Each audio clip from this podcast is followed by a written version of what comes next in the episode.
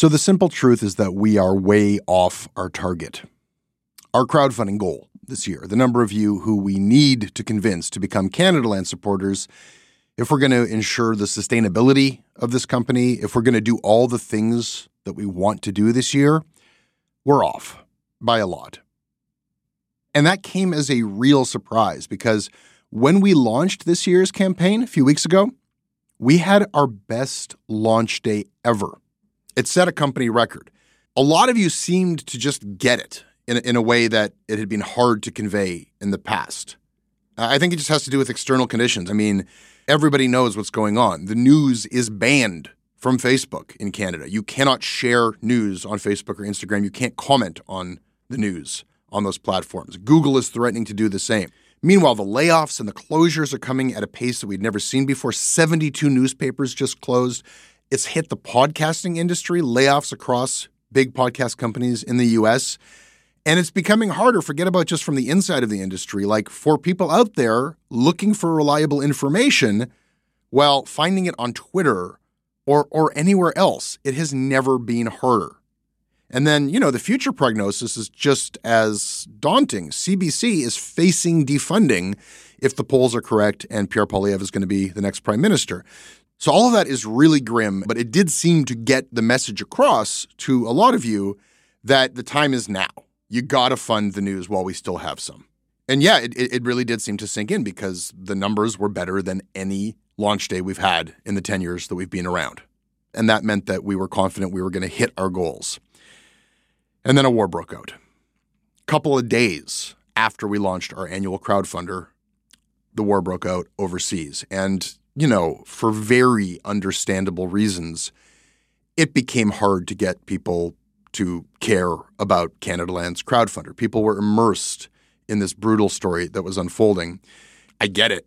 These weeks have been absolutely overwhelming. And this is the news business after all. When news comes, it comes when it comes. And, and it just it laughs mercilessly at our plans, our editorial schedule, the release date we had in mind for this investigation that we had been working on into the anti-Trudeau hate farm that we uncovered in Cairo, of all places. Every careful plan that we had for the future it can always just be demolished in an instant by some unforeseen, shocking world event that is completely outside of our control. And I, I, I, accept that completely. You can't work in the news business if you don't accept that. Those are just the terms of working in news. Drop your plans and cover what is happening as best you can. And that's, that's what we've been trying to do. We've been doing our best to fact check media reports and to provide analysis of what's going on, specifically how it's all impacting things here in Canada and with the Canadian media. That's our job, and that's just the news. It's not about us.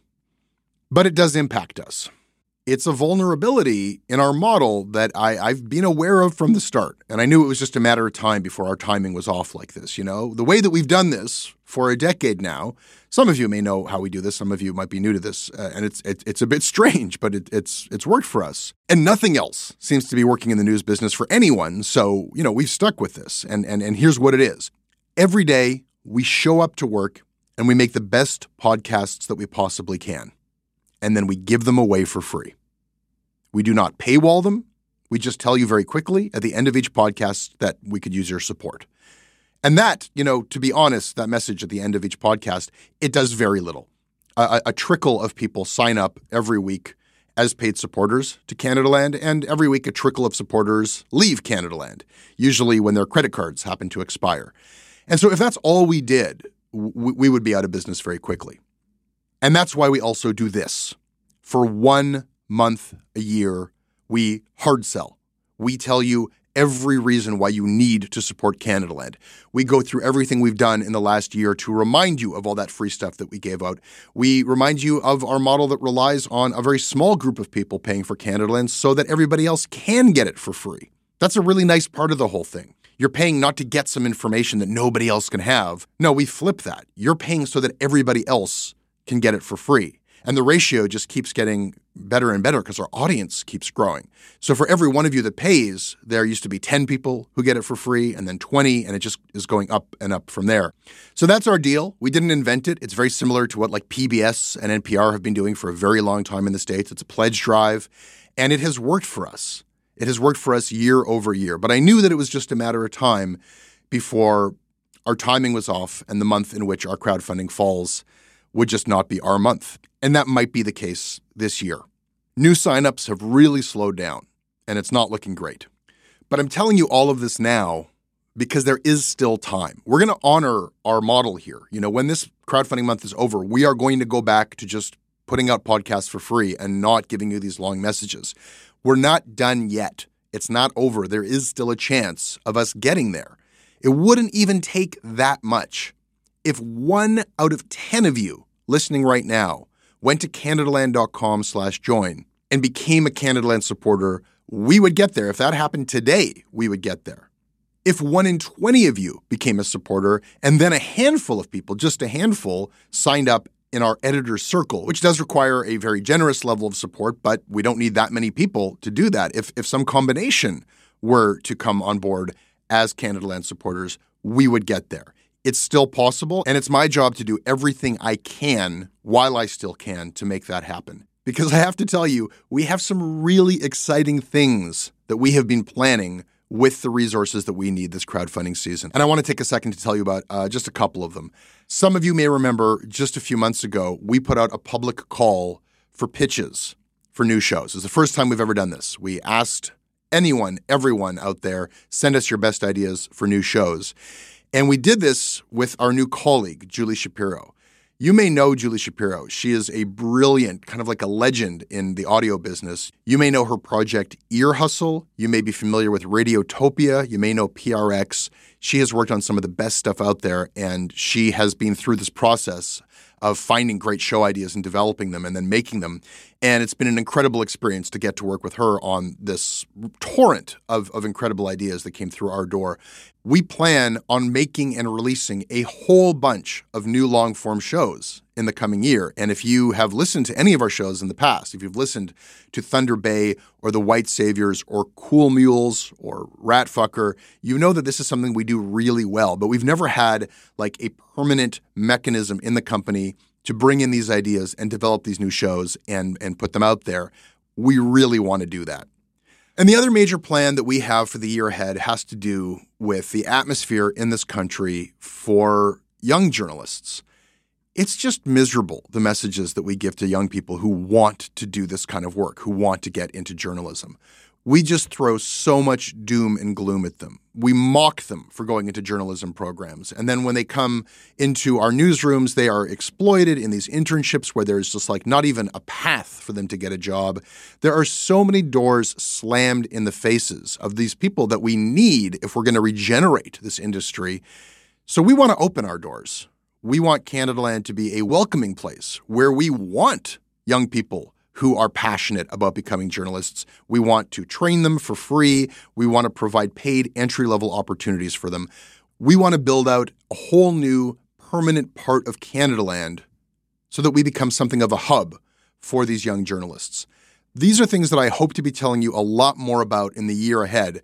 But our ability to execute on these plans, to make these things happen, it is going to depend on what happens right now. It's going to depend on you listening to this message and saying, okay, $7, $9, maybe even $15 a month, that is worth it to support what they're doing over there.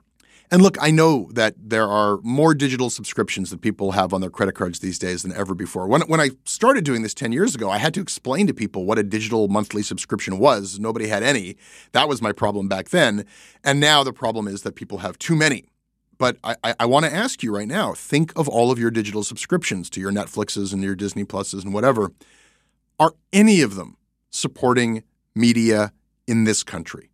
Are any of them resulting in content about the cities that you live in, the country that you live in? I want you to make some room for us. And I know that the media that we're going to have in this country 10 years from now, or like even one year from now, depends on your decision right now to support us or not. Listen, no matter what, we are going to continue to bring you everything that we are committed to because of our existing supporters. We are going to continue to give you our best analysis of Canadian coverage of the war in Israel, Palestine. We are going to continue to look into the spread of misinformation and disinformation here in Canada as we get closer to the next election. We're going to keep shining a light on parts of society that other media don't seem to be all that interested in, like our recent investigation into the LCBO's monopolistic practices and how it's affecting just like the wine that we buy. We like those kinds of stories. And of course, we're going to maintain a focus on all the things that we've been covering so diligently. What is happening with the grocers in this country, the refugee crisis, the housing crisis, urban planning, our cities, this strange neurological syndrome uh, that is being covered up in New Brunswick. We are on all of these stories. We're going to keep on those stories. We're going to keep publishing in both official languages. Detour isn't going anywhere. We have a new season of Canada Land Back coming up. Commons' new season on cults just launched. We have reporters across this country filling in the gaps, covering things that otherwise would not get looked at. We have a stack of stories on the go. None of that's going to change. But there is so much more that we want to do that we've already started to do. Come support Canadaland. Come to canadaland.com slash join. Give us the resources we need to do this work thoroughly and responsibly and correctly so that we can give you the analysis and we can give you like a safe space for rational, reasonable human conversation in a time when that is so scarce. Become a supporter of Canadaland. The stories that we report can move mountains. They have moved mountains in this country. Come help us. It'll make you feel big and strong. Go to canadaland.com slash join or click the link in the show notes.